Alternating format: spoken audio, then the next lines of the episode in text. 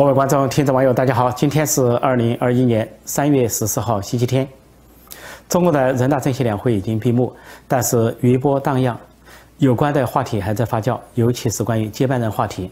都知道，在人大政协召开两会期间，美国的一个主流媒体叫 CNN 有线新闻电视网发表一个文章，说习近平的接班人已定，说没有比任何时候比现在更清楚了。然后回答说。习近平的接班人就是他自己，就是习近平本人。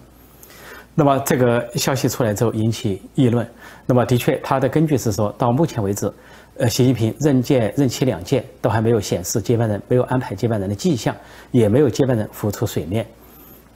但是，呃，中共人大政协两会闭幕之后，中共的媒体党媒党报有一个重要的网站发表一个文章，叫《中南海，呃，内部的什么权力格局微调》。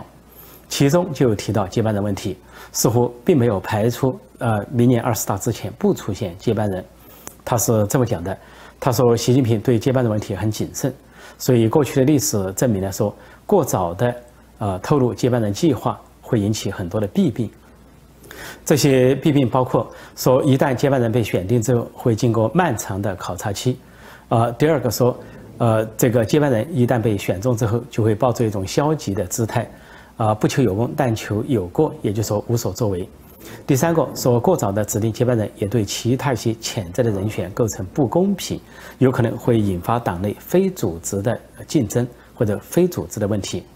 也就是暗示在二零一二年出现的太子党人物薄熙来跟习近平共争大位那种权力斗争的情况。当时权争激烈，可以说轰动中外，出了很多的大事。再一个弊病就是说是，如果出现了紧急情况而需要调整的话，所以有呃引起外界的议论和指责。也就是说，如果临时需要换接班人又来不及。然后最后说到，说上世纪八十年代就因为中共呃几次换接班人，所以出现了啊外界的指责，认为中国政治生活不正常，中共党内政治生活不正常。那大概指的是在邓小平啊当。这个垂帘听政，当这个实权人物以他为核心的时候，先后有三任党魁被撤换，先是党主席华国锋，后来有总书记胡耀邦，后来有总书记赵紫阳都被撤换，而且是非正常手段。那么，尤其是赵紫阳和胡耀邦曾经先后都是啊，呃，邓小平的接班人，但是相当于被颠覆。由于这个邓小平只要经济改革，而胡耀邦、赵紫阳坚持既有经济改革也要政治改革，最后分道扬镳。那么这个文章出来就暗示了，说明年是呃二十大之前，那么还有一年半也可能出现变数，大概这个意思。但是他讲这个接班人也可能是更广泛的含义，因为说就算现在没有习近平的接班人，并不能避免明年二十大出现高层大换血。那高层大换血范围就很广，是政治局常委级别，比如说总理人选。呃，人大委员长的委选，全国政协主席的人选，还有中纪委书记的人选，这些都意味着换届。所以，也许这个意思就是两套：一个意思就是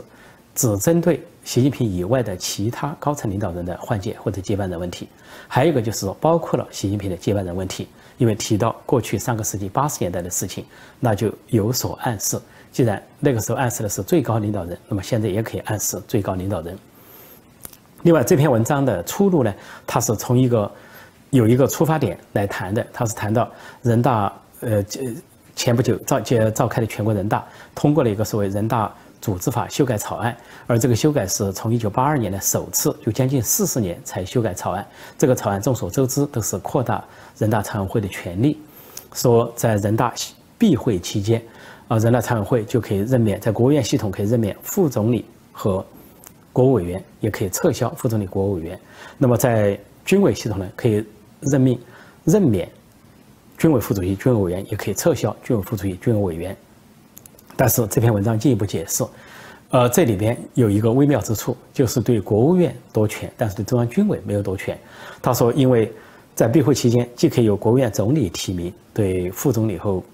国务委员进行任免或者是撤销，但是也可以经由人大委员长。提名提请，也就是假设做总现在的总理李克强不提名啊，没有那个要求，但人大委员长栗战书他可以提请，说这就是有着在夺国务院的权，夺李克强的权。但是另一点说，在军委中却不存在这个情况，军委呢只是由军委主席提名或者提请，去任免或者是撤销，也就是说，权力还在习近平手上。人大常常委会只能根据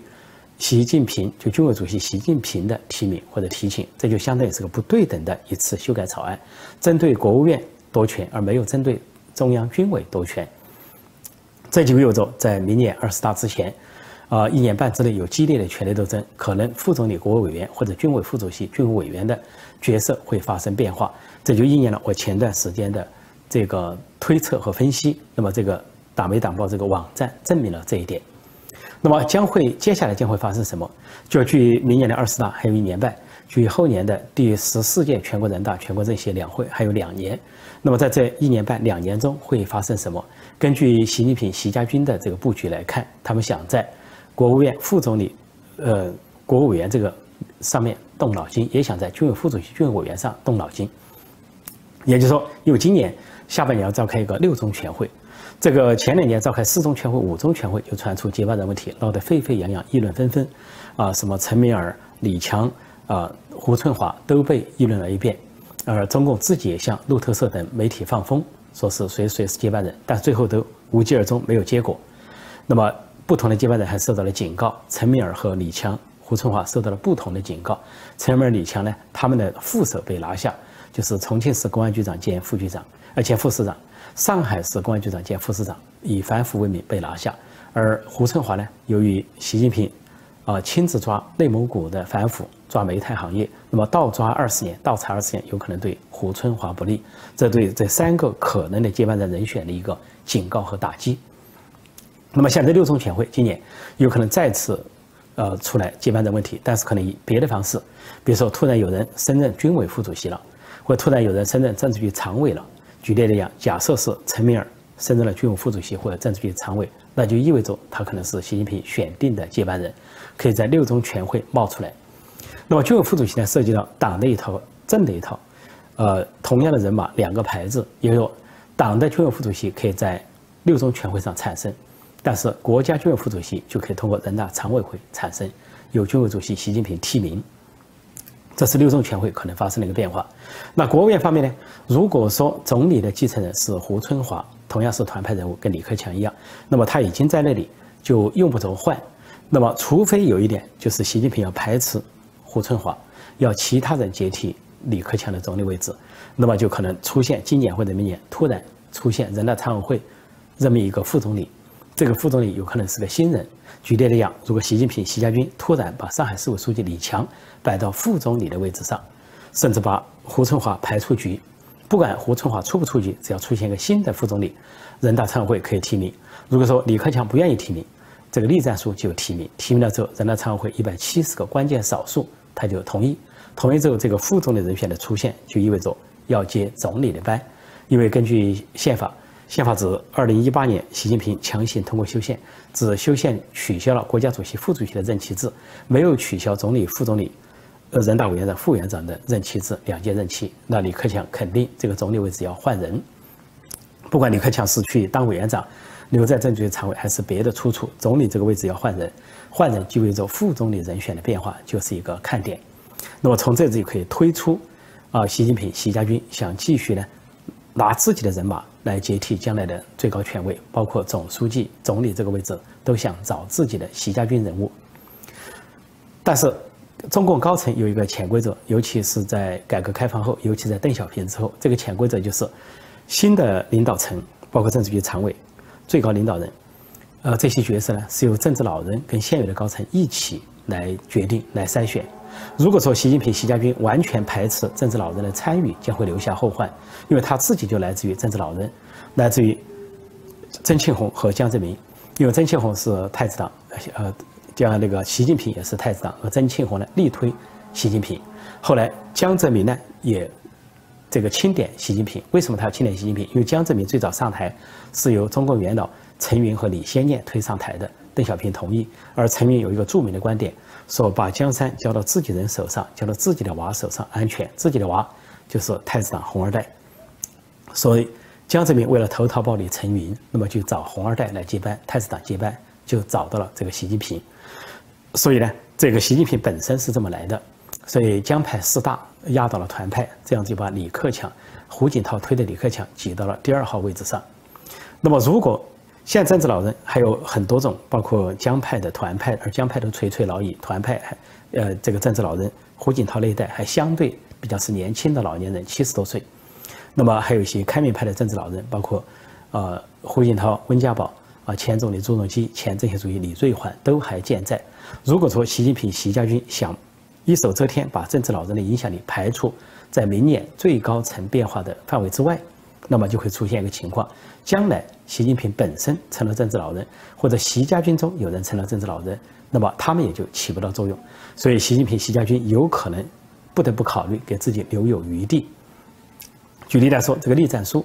到了明年后年他就得下台了。呃，在两年之后，二零二三年的十四届全国人大上，他七十多岁。那么他肯定要下去，下去之后他就成了政治老人。政治老人又包括前面的政治局委员、政治局常委，当过人大委员长、副委员长、政协主席、副主席啊、总书记、总理啊、军委主席这些人，还有副主席，这些人就是政治老人，是相当庞大的一个团体，少说有几十人，说的多的话可能有上百人。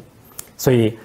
明年夏天的啊，今年包括今年，实际上不只是明年，今年二零。二一年和明年二零二二年夏天的北戴河会议非常重要。这个北戴会议就是现有的中共高层加上政治老人齐聚来商讨下一代接班人问题，就包括政治高层的所有的人，所有的政治局常委的位置，所有最高位置，包括总书记、总理等等位置。而每年夏天的北戴河会议是政治老人发挥影响力的关键时刻，也说今年和明年的北戴会议将是政治老人集团发挥影响力的关键时刻。对习近平来说，他如果是一步都不让，他要长期执政、终身执政，把三个职务背下去——总书记、军委主席、国家主席，那么在党内，尤其在党内高层，肯定有一场恶斗，而所有的政治老人都会卷进来。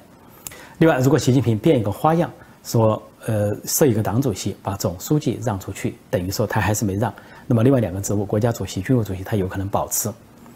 那么再一个，如果说习近平稍微自觉一点，说让出。至少一个或者两个位置，比如说让出总书记或者国家主席，呃，保留一个军委主席，还有可能达成一定的妥协。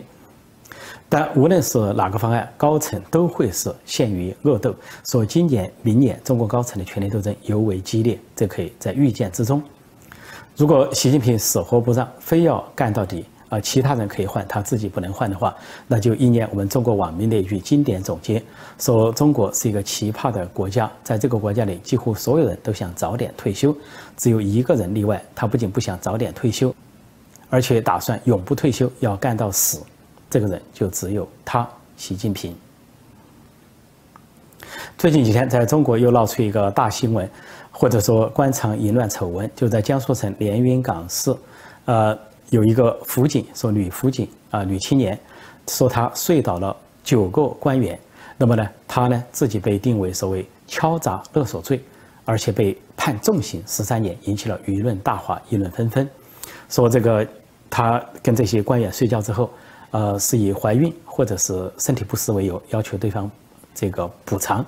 被他睡倒的这官员包括两名公安局副局长、两名派出所所长、一名小学校长，还有一名呢是医院的副院长等等。那么，所以他就被判刑了。现在网民就议论纷纷，一方面为这位女青年、女辅警呢抱不平，另一方面呢就为他一定程度的这个喝彩。那为什么会抱不平？为什么会喝彩呢？抱不平的是这个案子显然不公平。因为在问到政府听到这个案子之后，有人询问政府方面说那些官员怎么样呢？结果政府方面的答复是说有七名官员受到了不同程度的处分，有的是开除党籍，有的是党内警告，有的是撤销职务。那么其中有一个公安局副局长呢，因为他自己的贪腐问题呢，被判刑两年半，很轻的判刑两年半。但是相比于这个女青年啊，这位女辅警许燕，她叫许燕，可能她像她的名字一样艳丽，很迷人。他呢却被判重刑十三年，还被重罚罚款五百万元，而且他这个重罚里面，他只收受了呃从这些官员身上得到四百多万，而且法院说得到了三百多万，居然要罚款他五百多万，他怎么拿得出来？所以大家感觉到对官员处置这么轻，对这个女青年处置这么重，本末倒置，大家觉得非常不平，而且这里面恐怕意味着一系列的啊歧视。首先是一个身份歧视，仅仅因为这位女辅警、女青年啊地位低，就受到这么重的判刑报复。但是官员呢，仅仅因为他们是官员，有权利，官官相护，他们竟然被轻轻放过，这是一种身份歧视。第二个性别歧视，究竟谁采取主动还不一定。说是女青年在诱惑他们，但是极可能是官场性侵。中国的官场这些官员都知道是贪官污吏，他们呢是不仅钱财贪腐，而且是好色，叫做以权谋私啊，以权谋利，还有以权谋色。他们主动伸手伸出这个咸猪手，性侵的可能性更大。有他们不断的对这个女青年性侵，以至于呢就形成了这么一个复杂的关系网。所以在这样的情况下，他们却被放过。说这里面还意味着性别歧视，把这些男官员都放过了，把女青年却拿来重判。而这位女青年是大家都上床，不管谁主动谁被动，都是一个巴掌拍不响，都在犯同样的事情，就是色情或者淫乱。那么第三个事情呢，呃，就是一个年龄歧视。仅仅为这位女青年年龄很轻，她据说是二零一四到二零一九五年期间睡到了九个官员，从十九岁到二十四岁。那么这些官员可能都是中年油腻猥琐男，按中国网民的定义。那么就把年轻人拿来处置，而这些中老年的官员却被逃脱，却放过，说这个是一个年龄歧视。这一系列的歧视下，才出了这么稀奇的判决。那么现在网民为什么还对这个女青年有一定程度的喝彩呢？说这位女青年女辅警许燕是一种另一种方式在反腐，因为她别无长物，也没有什么背景。就是她的身体，就是她的颜值，就是他的相貌，他凭这一点把这个一大批的官员拉下了水，或者说把他们拖垮了、整垮了、整垮了一批官员。说从这个角度上，似乎又起到某种反腐的作用，说反而得到民众的一片喝彩之声。这个喝彩当然要打一个引号，这就使人联想到说最近一些年来，中共这个反腐是选择性反腐。啊，是都是反腐是权力斗争的工具，没有真正意义上的反腐，结果就出现了其他的反腐形式。小偷去入屋盗窃，发现了谁的巨额资产，曝光了之后，官员落马；或者说，这个二奶、小三、情妇，由于在这个财务分配中觉得不均，或者说补偿中觉得不够，或者说谈好的补偿承诺没有兑现，就愤而举报，向中纪委举报。向这个网站实名举报或者其他方式披露，结果导致呢官员落马入狱判刑，所以这是另一种意义上的反腐，叫二奶反腐、小三反腐、情妇反腐。那么现在又出来一个女辅警反腐，靠这个上床把这些官员拉下马，所以是另一种意义上的反腐。因此呢，这个民众呢既对他抱不平，又这个愤愤不平，说这个判的重啊，对他判的太重。另一方面又为他叫好。算是拉下了一批官员，以特殊的方式。那么，由于这个民间反应很大，现在江苏省连云港市的这个官场啊就很作慌。呃，法院就回答说，这只是一审判决，说二审判决还没有来，意思说一审判决未必就能成立，因为判的太重，十三年，还罚了财物五百万。那么，另外呢，在官方在回答一些记者的时候很慌乱，说这是内部消息啊，内部还没做出决定，你们怎么知道？说你们究竟想干什么？还威胁记者。说这里可以看出啊，官场的这种慌乱有可能暴露更大的丑闻。那么，另外民众还聚焦一点，说这位女青年说只得了三百万或者四百万，为什么被罚款五百万？这五百万究竟罚款之后交给谁？是不是法院要得一部分，然后其他就交还给那些官员？也就是说，那些官员性侵了她，睡了她，然后导致她怀孕和身体受伤，给她做了赔偿，结果呢还要把这个赔偿拿回来。如果是这样做的话，这些官官相护，这些法院官场的勾结，那真是天良上尽。越南是东南亚国家，也是中国的邻国，也是一个共产党国家。呃，但是中共在兜售疫苗的过程中，在越南踢到了铁板。啊，说周边国家都接收啊，以这种购买的方式或援助的方式，但是越南你是购买也好，援助也好，一概拒绝。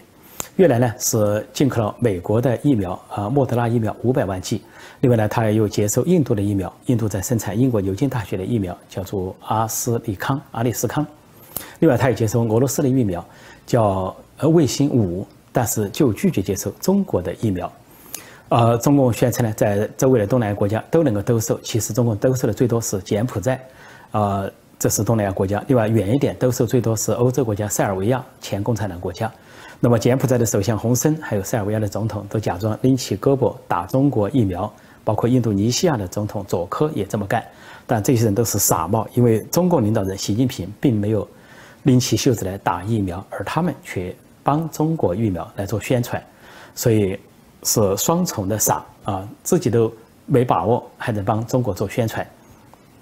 另外一点呢，这个说了东南亚国家，其实大多数呃数量很低。就说中共呃支持缅甸政变，支持军政府，说是许诺给缅甸三十万剂疫苗，其实根本没到位。结果倒是印度紧急提供了一百七十万剂疫苗，解了缅甸的燃眉之急。而越南呢，完全拒绝。我想越南拒绝有很多原因，表面上看呢是有南海的争端，他不想跟中共搞在一起。啊，另外呢，对美国更信任，他需要美国的疫苗，这都是原因。但是最重要的是，越南也是一个共产党国家，也是一党专政，他深知共产党国家造假的厉害。不仅新闻是假的，宣传是假的，假新闻、假信息，更重要的是生产药品、食品都可能造假，而中国商品以假冒伪劣著称。如果疫苗造假有水分的话，对人体构成严重的危害。说越南深知共产党制度的这种深重的弊端，说他根本不敢用，他比其他国家更为清楚。另外呢？这个中国当然对越南很恼火，也没有办法。呃，但是现在的说到越南，有些社会主义国家还是仅剩几个：中国、越南、北朝鲜、古巴，再加个老挝。在中共两边呢，有两个模式，一个是越南模式，一个北朝鲜模式。越南模式是什么呢？既有经济改革，也有政治改革。经济现在发展很快，啊，政治上的民主化、民呃文明程度呢也在提高，尽管还是一党专政。越南是有这个。呃，差额选举，比如他的总书记啊、国家主席、总理在党内选举差额选举，多个名额来差额选举。另外呢，他的党章和宪法都提交给全越南人民去审议，广泛的征求意见，相当于另一种形式的公投。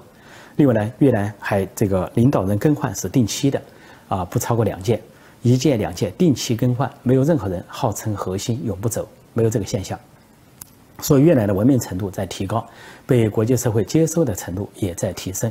但是另一个朝鲜北朝鲜模式呢，不仅没有经济改革，也没有政治改革，而且经济是一塌糊涂，全靠这个中国在背后撑着，啊，是包吃包养，啊，然后饥寒民众饥寒交迫，没有政治改革，不仅没有，还是一个最原始的状态，就是封建王朝状态，世袭三代世袭，到了金正恩金家三代世袭，结果习近平上来以后。面对两个社会主义模式，他不去模仿越南，却模仿北朝鲜，啊，排斥越南模式，却去抄金正恩的作业，学北朝鲜模式，想把中国也搞成那样的所谓世袭政权，或者是啊封建王朝。习近平在国内找个理由，认为他要是不搞极左路线，不倒行逆施，不开历史倒车，不往毛泽东和文革时代回归，共产党就要垮台，一党专政就要灭亡，而这个红色江山就毁于他之手。实际上，他说这个话，在中共党内是吓吓他的同事同僚，在高层找个借口而已。且不说，呃，中国、越南、北朝鲜都离民主很远，这就不说了。但是就在共产党内部，越南的模式相对先进。那么，越南有政治改革，有定期的呃轮换这个领导人的这个任期制，而且有这个呃党章和宪法交给全民去审议。但是越南共产党没垮台。就在一党专政内，就在社会主义阵营中，他们并没垮台。但是习近平居然在中国高层造出一个不，如果不学北朝鲜模式，不抄北朝鲜的作业，不向金正看齐，就会垮台。其实中国高层有志之士，或者有一点点头脑、有一点点智商的人都看得出，这是习近平出于个人私利、私欲、个人野心，故意兜售出来这么一个花样。所联想到就有一个令人哭笑不得的场景。前两年，习近平去越南访问的时候，他故意按照中共的口径来说一句话，而中共的官媒、党媒也按照中共的口径来报道一句话，说希望越南团结在以阮富仲同志为核心的党中央周围。阮富仲是越南总书记，他们居然造出这个句，因为在中国内部啊有这个句子，以习近平啊同志为核心的党中央，就看在越南造这个句子，就越南党媒党报不用，越南的领导人也不用。对于他们来说，这种说法太可笑、太落后、太